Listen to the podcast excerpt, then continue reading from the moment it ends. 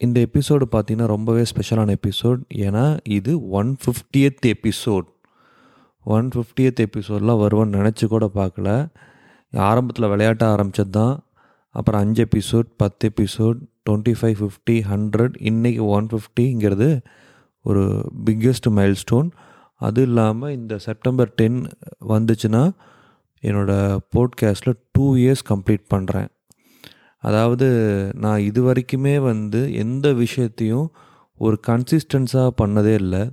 But இப்போ இந்த podcast பார்த்தீங்கன்னா ரெண்டு வருஷம் தொடர்ந்து பண்ணிக்கிட்டு இருக்கேன்.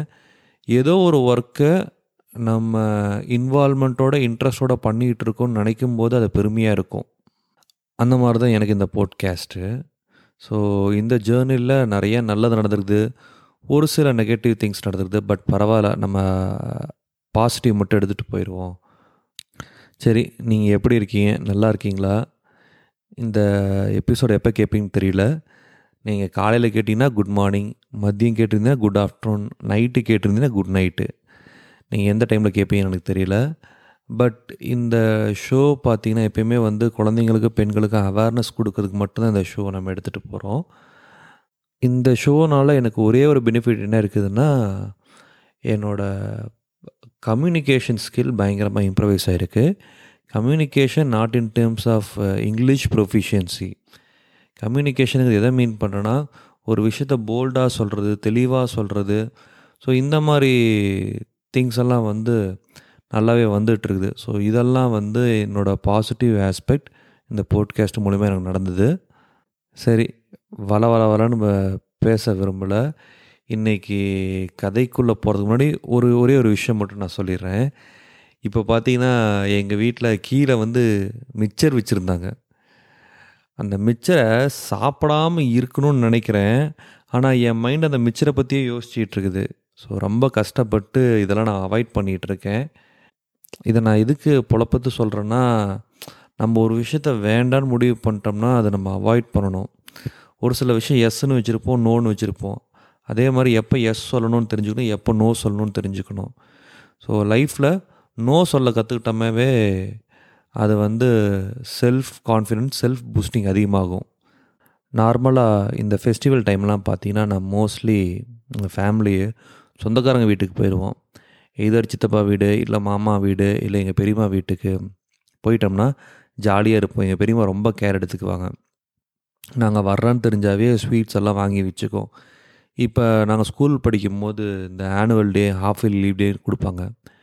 அப்போ நிறைய அசைன்மெண்ட் கொடுத்துருவாங்க இந்த பத்து நாள் லீவுக்கு நாங்கள் என்ன பண்ணுவோம்? நானும் என் தம்பியெல்லாம் பார்த்திங்கன்னா எங்கள் பெரியம்மா வீட்டுக்கு போயிட்டு அங்கே உட்காந்து ஒரு அஞ்சாறு நாளில் அங்கேயே இருந்து எங்கள் பெரியம்மா நல்லா கவனிச்சிக்கும். நாங்கள் அங்கேயே அசைன்மெண்ட்லாம் எழுதி முடிச்சுட்டு ஹாப்பியாக இருப்போம். ஜாலியாக விளையாடிக்கிட்டு இருப்போம். ஸோ அந்த மாதிரி டைமெல்லாம் இப்போ இல்லை. ஒரு எந்த ஒரு ஃபங்க்ஷன்னாலும் சரி ஏதோ ஒரு பண்டிகைனாலும் சரி நம்மலாம் வீட்டிலே இருக்கிறதில்ல. நம்ம வெளியே தான் most of the time spend பண்ணுறோம் ஸோ அதெல்லாம் இன்னும் அதிகமான நல்லா இருக்கும். இந்த ஃபேமிலியோட ஸ்பெண்ட் பண்ணுறது சொந்தக்காரங்க வீட்டுக்கு போகிறது இதெல்லாம் இருந்தால் நல்லா இருக்கும். அப்போ தான் நமக்கு ஒவ்வொருத்தரோட இம்பார்ட்டன்ஸ் தெரிய வரும். இப்போ பொங்கல்னு எடுத்துக்கோங்க. பொங்கல் பண்டிகை அன்றைக்கி பார்த்திங்கன்னா நாங்கள்லாம் சொந்த ஊருக்கு போயிடுவோம் அங்கேயும் அதே மாதிரி தான் சித்தப்பா வீடு மாமா வீடு பெரியப்பா வீடு எல்லாம் வீட்டுக்கு வந்து விசாரிச்சுட்டு போவாங்க. ஸோ இந்த மாதிரி ஃபங்க்ஷன்ஸ்னாவே ஒரு கெட் டுகெதர் இருந்துக்கிட்டே இருக்கணும். சரி இப்போ கேஸுக்கு போவோம்.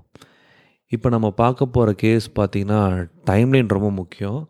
ஏன்னா நம்ம இப்போ இருக்கிறது வந்து டூ தௌசண்ட் டுவெண்ட்டி த்ரீ ஆனால் இந்த கேஸ் நடந்த டைம் பார்த்திங்கன்னா நைன்டீன் எயிட்டி செவன் அதாவது திட்டத்தட்ட ஒரு இருபத்தி ஆறு வருஷத்துக்கு நம்ம பின்னாடி போகிறோம் டைம் லைனில் போயிட்டோம்.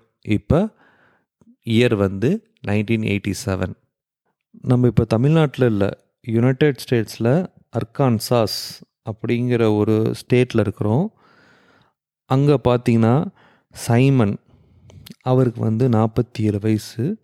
அவரோட ஃபுல் நேம் வந்து ரெய்னால் ஜீன் சைமன் அவர் என்ன பண்ணுறாரு இந்த டவுன் டவுன் சொல்லுவாங்க டவுனு அங்கே வண்டி எடுத்துகிட்டு நேராக போகிறாரு போயிட்டு பீல் அண்ட் எட்டி ஃபேம் அப்படிங்கிற கம்பெனி பேர். அந்த கம்பெனிக்குள்ளே போகிறாரு கம்பெனிக்குள்ளே போயிட்டு கேத்தி கெட்ரிக் ஹென்ரிக் அந்த பொண்ணுக்கு வயசு இருபத்தி நாலு அந்த பொண்ணு அங்கே ரிசப்ஷனில் நின்றுட்டுருக்குது இந்த சைமன் என்ன பண்ணுறாரு அவர் பாக்கெட்டில் வந்து பாயிண்ட் டூ டூ கேலிபர் கன்று வச்சுருந்தார். எடுத்து ஒரு ஷார்ட் நெத்தியில் ஒரு ஷார்ட் செஸ்ட்டில் சுட்டுட்டார். சுத்த சுட்டவுடனே அந்த பொண்ணு அங்கேயே செத்துட்டாங்க. அங்கே இருக்கவனா ப பரபரப்பாக போட ஆரம்பிச்சிட்டாங்க. இவர் கேஷுவலாக திருப்பி வந்து வண்டியில் ஏறி திருப்பி இன்னொரு டெஸ்டினேஷன் போகிறாரு செகண்ட் ஸ்டாப் எங்கேன்னு பார்த்தீங்கன்னா டெய்லர் ஆயில் கார்பரேஷன் அங்கே போய் நிற்கிறாரு காரு அங்கே அவரோட ஓனர் ஒருத்தருங்க இருக்காங்க. அந்த ஓனருக்கு செஸ்ட்டில் ரெண்டு தடவை சுட்டுட்டாங்க. அப்புறம் ஜிம் கேஃபின் அப்படின்னு இன்னொருத்தங்க இருக்கான். அவன் கண்ணில் சுட்டுட்டான். இந்த ஜிம் கேஃபின் கண்ணில் சுட்டவன் பார்த்தீங்களா? அவன் ஸ்பாட் அவுட்டு அந்த ஓனர் செஸ்ட்டில் சுட்டான் பார்த்தீங்களா? அவன் ஹாஸ்பிட்டல் போய் பொழைச்சிக்கிட்டான்.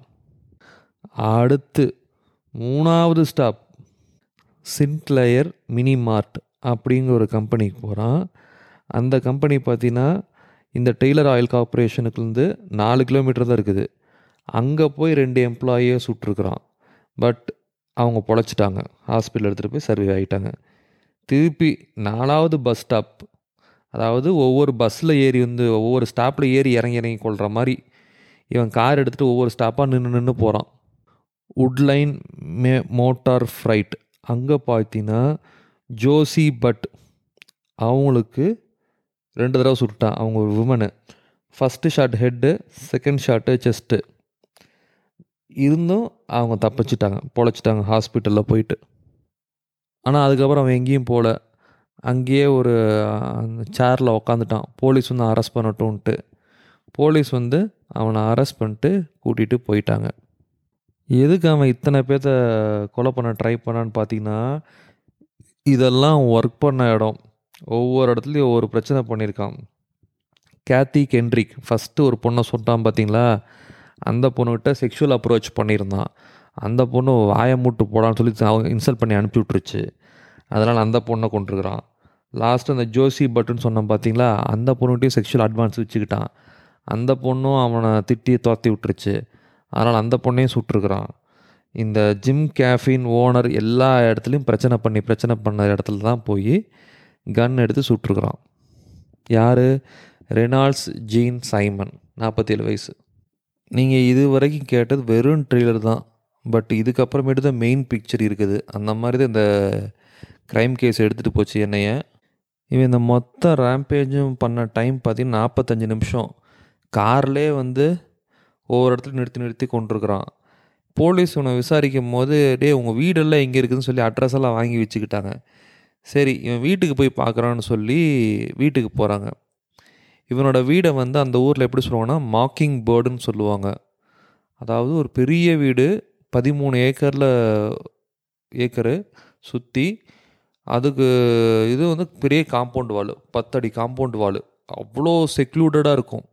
போலீஸ் உள்ளே போகவே கொஞ்சம் பயந்தாங்க. ஏன்னா ஆள் நடமாட்டமே இல்லாத ஏரியா. வீட்டு முன்னாடி ஒரு கார் இருந்துச்சு. சரி அந்த காரில் என்ன தான் இருக்குதுன்னு சொல்லி எட்டி பார்த்தாங்க. காருக்குள்ளே ரெண்டு பசங்க செத்து கிடக்குறாங்க. சின்ன பசங்க. ப ரொம்ப இருக்காங்க போலீஸு. சரி வீட்டில் போய் பார்க்கணும்னு சொல்லி வீட்டை கதவை திறந்து பார்க்குறா வீடு ஃபுல்லாக புணமாக கிடக்குது. போலீஸ் பயங்கர அதிர்ச்சி ஆகிறாங்க அப்புறமேட்டு சைமனை கூப்பிட்டு திருப்பி விசாரிங்க. என்னடா பண்ண அப்படின்னு சொல்லி கேட்கும் போது தான் சைமன் அவன் ஸ்டோரியை சொல்கிறான் நைன்டீன் ஃபார்ட்டியில் ரெனால்ட் ஜீன் சைமன் பிறக்கிறான். யாருக்கு யாருக்கும் பிறக்கிறாங்க பார்த்தீங்கன்னா லோரிட்டா அப்புறம் வில்லியம்ங்கிற ஒரு ஆளுக்கு பிறக்கிறாங்க. வில்லியம் பார்த்தீங்கன்னா மூணு வருஷத்தில் இறந்துடுறாரு. அதாவது நைன்டீன் ஃபார்ட்டி த்ரீல இறந்துடுறாரு ஸ்ட்ரோக்கில் அதுக்கப்புறம் இந்த அம்மா செகண்ட் மேரேஜ் பண்ணிட்டாங்க. அந்த ஆள் பேரும் பார்த்தீங்கன்னா வில்லியம் கிரிஃபன் அப்படிங்கிற ஒரு ஆள் பேர். அவர் வந்து சிவில் இன்ஜினியர் யூஎஸ் ட்ரூப்ஸில் ஒர்க் பண்ணிகிட்டு இருந்தார். இப்படி இவங்க வாழ்க்கை போயிட்டுருக்கும் போது இந்த ரெனால்ட் ஜீன் சைமன் ஸ்கூலில் படிச்சுட்டு இருந்தால சரியாக படிப்பு இல்லை. ஏன்னா ஸ்டெப் ஃபாதரு வீட்டோட இதே மாறி இருக்கும். அதனால் படிப்பு இல்லை டிஸ்கண்டினியூ பண்ணிவிட்டு என்ன பண்ணிட்டாரு? யூஎஸ் நேவியில் ஜாயின் பண்ணிட்டாரு. நேவியில் கொஞ்சம் வருஷம் ஒர்க் பண்ணிகிட்டு இருக்கும் போது வாஷிங்டனில் அவர் ஒரு பொண்ணை பார்க்குறாரு பேர் பெக்கி அந்த பொண்ணை ரொம்ப வெறித்தனமாக லவ் பண்ணி கல்யாணம் பண்ணுறாங்க ஜூலை சிக்ஸ் நைன்டீன் சிக்ஸ்டீஸில் சைமனுக்கும் பெக்கிக்கும் மட்டுமே ஏழு குழந்தைங்க. அப்போ சைமன் முழு நேரம் என்ன வேலை செஞ்சுருப்பான்? யோசித்து பார்த்துக்கோங்க. சைமன் வந்து யூஎஸ் நேவிலேருந்து வந்துட்டு வந்துட்டு போயிட்டுருப்பான். கடைசியாக பார்த்தீங்கன்னா ஒரு பாயிண்ட் ஆஃப் டைமில் அவனை ரிட்டையர் பண்ணி அனுப்பிச்சிடுறாங்க. பிரான்ஸ் ஸ்டார் கொடுத்துட்டு. ரிட்டையர்மெண்ட் ஆனதுக்கப்புறம் தலைவர் என்ன பண்ணுறாரு வீட்டில் வந்து உட்காந்துக்கிறாரு உட்காந்துட்டு எந்த வேலையும் போகாமல் சதா இருபத்தி நாலு மணி நேரமும் குடி அப்படியே தருதலையாக பல வருஷத்தை ஓட்டுறாரு. அன்னைக்கு டேட்டு பார்த்தீங்கன்னா டிசம்பர் இருபத்தி ரெண்டு மூணு நாளைக்கு முன்னாடி கிறிஸ்மஸ். ஸோ அன்னைக்கு என்ன பண்ணுறாரு வீட்டில் இருக்கார். வீட்டில் இருக்கும்போது அவர் பையன் வந்து பேர் ஜீன். அவரோட பொண்டாட்டி பேர் ரெபாக்கா. ரெண்டு பேரும் வீட்டுக்கு வராங்க. அப்போ இவர் கடையில் அந்த zero point two two calibre கன்னை வாங்கி வச்சுருந்தார்ல அந்த கன்னில் பையனையும் மருமகனையும் சுட்டு கொள்கிறாரு அவங்களுக்கு மூணு வயசில் ஒரு பொண்ணு இருக்கா. பேர் பிராப்ரா. அந்த பொண்ணையும் கழுத்தை நெரிச்சு கொள்கிறாரு தாத்தா பேத்திய.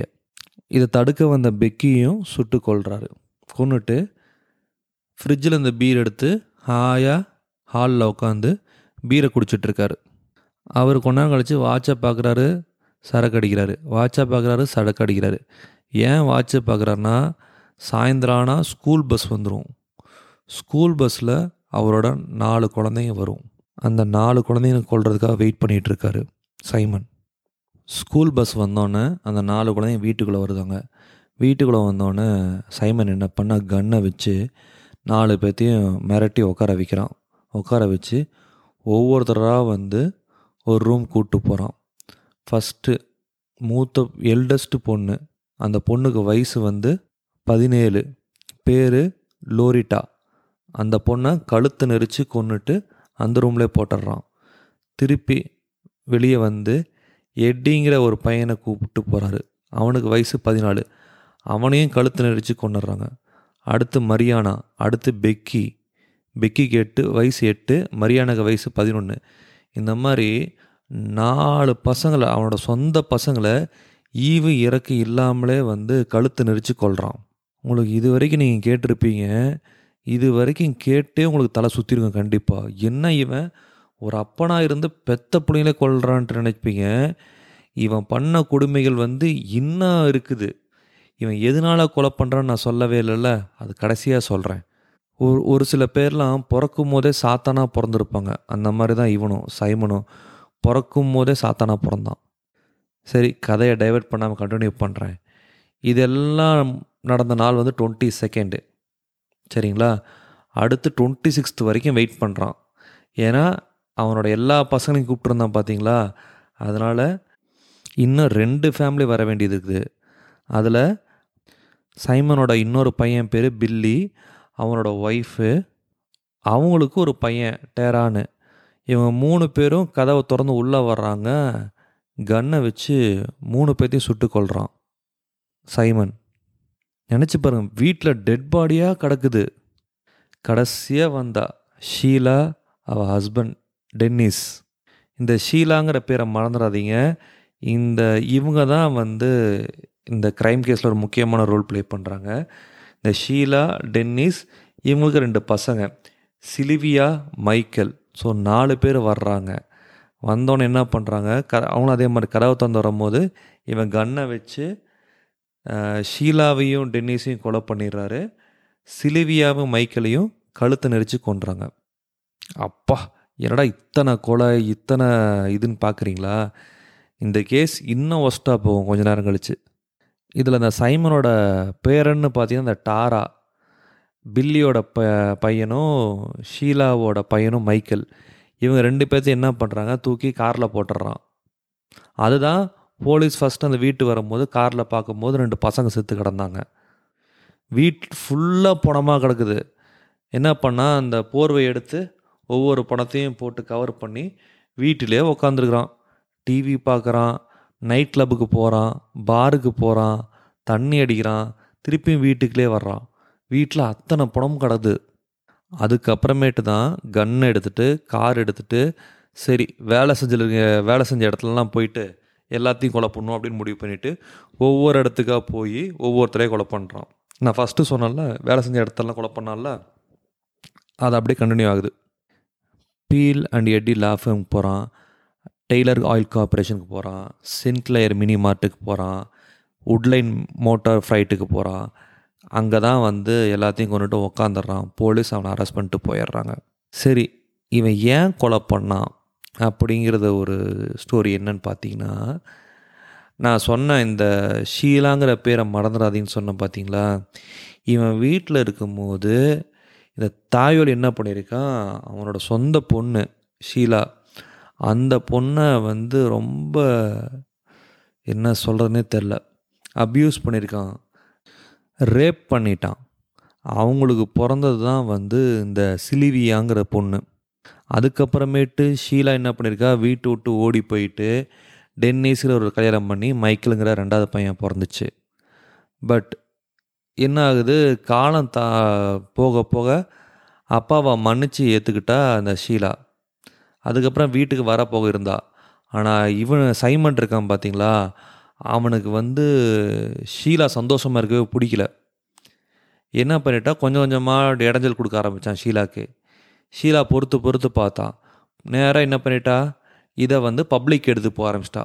எல்லா நியூஸ் பேப்பருக்கும் எல்லா டிவிக்கும் எடுத்துகிட்டு போக ஆரம்பிச்சிட்டா. இந்த மாதிரி எங்கள் அப்பா என்னை ரேப் பண்ணிட்டாரு அப்படிங்கிற மாதிரி சொல்லிட்டா. இவனை போலீஸ் அரெஸ்ட் பண்ணுற மாதிரி இருந்துச்சு. அப்போ இவன் என்ன பண்ணிட்டான் வீட்டெல்லாம் காலி பண்ணிவிட்டு இந்த மாக்கிங் பேர்டுன்னு சொன்ன பார்த்தீங்களா இந்த இடத்துக்கு வந்துடுறான். ஸோ போலீஸ் நம்மளை கண்டுபிடிக்க முடியாது. இந்த இடத்துக்கு வந்துடுறான். அப்போ என்ன பண்ணால் அவன் ஒய்ஃப் பெக்கிட்ட பேசி இந்த மாதிரி கிறிஸ்மஸ் அன்னைக்கு ஒரு கெட் டுகெதர் கண் பண்ணலாம். எல்லா பசங்களும் பிரிஞ்சிருக்கிறாங்க. நான் தப்பு பண்ணிட்டேன் அப்படின்னு சொல்லி ஒய்ஃப்ட்ட மன்னிப்பு கேட்டு கிறிஸ்மஸ் அன்னைக்கு கெட் டுகெதர் பிளான் பண்ணுறான் இவன் பிளான் பண்ணுறதே எதுக்குன்னா இந்த மொத்த ஃபேமிலியும் கொள்றதுக்கு தான் பிளான் பண்ணியிருக்கிறான் சைமன் எவ்வளோ ஒரு கீழ்த்தனமான ஆள்னு பார்த்தீங்களா சொந்த பொண்ணையை ரேப் பண்ணி மொத்த குடும்பத்தையும் கொன்று இந்த தாயலி எதுக்கு இந்த உயிரை வச்சு வாழ்கிறான்னு தெரியல. சாரி கொஞ்சம் பேட் வேர்ட்ஸ் யூஸ் பண்ணுறேன் அவாய்ட் பண்ணிக்கிறேன் இனிமேல்ட்டு. கோர்ட்டில் இவனை ப்ரொடியூஸ் பண்ணாங்க. கோர்ட் இந்த கேஸை எக்ஸாமின் பண்ணி இவனுக்கு வந்து டெத் சென்டென்ஸ் கொடுத்துட்டாங்க. யூஸ்வலாக இந்த மாதிரி டெத் சென்டென்ஸ் கொடுக்கும்போது மற்ற க கேஸில் என்ன ஆகும்னா கைதி வந்து மேல்முறையீடு போவாங்க. நம்ம இதில் எப்படி சுப்ரீம் கோர்ட் போகிறாங்க அந்த மாதிரி அதை அகெயின்ஸ்ட் பண்ணி அப்பீல் போவாங்க. ஆனால் அவன் எதுவுமே அப்பீலும் போல் எதுவும் போல் செஞ்ச குத்தத்தெல்லாம் ஒத்துக்கிறான். டெத் சென்டென்ஸையும் ஒத்துக்கிறான். இதனால என்ன ஆகுது? மற்ற இன்மேட்ஸ் வந்து ஜெயில் இன்மேட்ஸ் இருக்காங்க பார்த்தீங்களா அவனுங்க வந்து இவன் மேலே சமகாண்டாக இருந்திருக்கிறாங்க. ஏன்னா இவனும் குத்தத்தை ஒத்துக்கிட்டு சாகணும்னு நினச்சிட்டான்னு வச்சுக்கவேன். அப்போ நமக்கும் அதே நிலமை தான் நம்ம மேல்முறையீடு மேல்முறையீடு போக விட மாட்டானுங்க. நம்மளையும் வந்து டெத் சென்டென்ஸ் கொடுத்துருவான் அப்படின்னு சொல்லி மற்ற இன்வெர்ட்ஸ் இன்மேட்ஸ் ப்ரிசன் இன்மேட்ஸ் இவன் மேலே ரொம்ப கோபமாக இருந்தாங்க. அதனாலேயே இவன் செல்லுக்குள்ளே இவனை தனியாக தான் வச்சுருந்தாங்க சைமனை. கடைசியாக நைன்டீன் நைன்ட்டியில் வந்து இவனுக்கு டெத் சென்டென்ஸ் எப்படின்னு பார்த்தீங்கன்னா இன்ஜெக்ஷன் மூலயமா சாவது எனக்கு தெரிஞ்சது ரொம்ப ரொம்ப ஒரு கம்மி தான். இவனை இன்னும் கொடூரமாக கொண்டிருக்கணும் கவர்மெண்ட் ஏன் அவ்வளோ லீனியண்ட்டாக இவனுக்கு இருந்தாங்கன்னு தெரியல. இன்ஜெக்ஷன் மூலயமா இவன் செத்துட்டான் நைன்டீன் நைன்ட்டியில் ஆனால் என்னென்னு பார்த்தீங்கன்னா இவன் பணத்தை வாங்குறதுக்கு யாருமே வரல.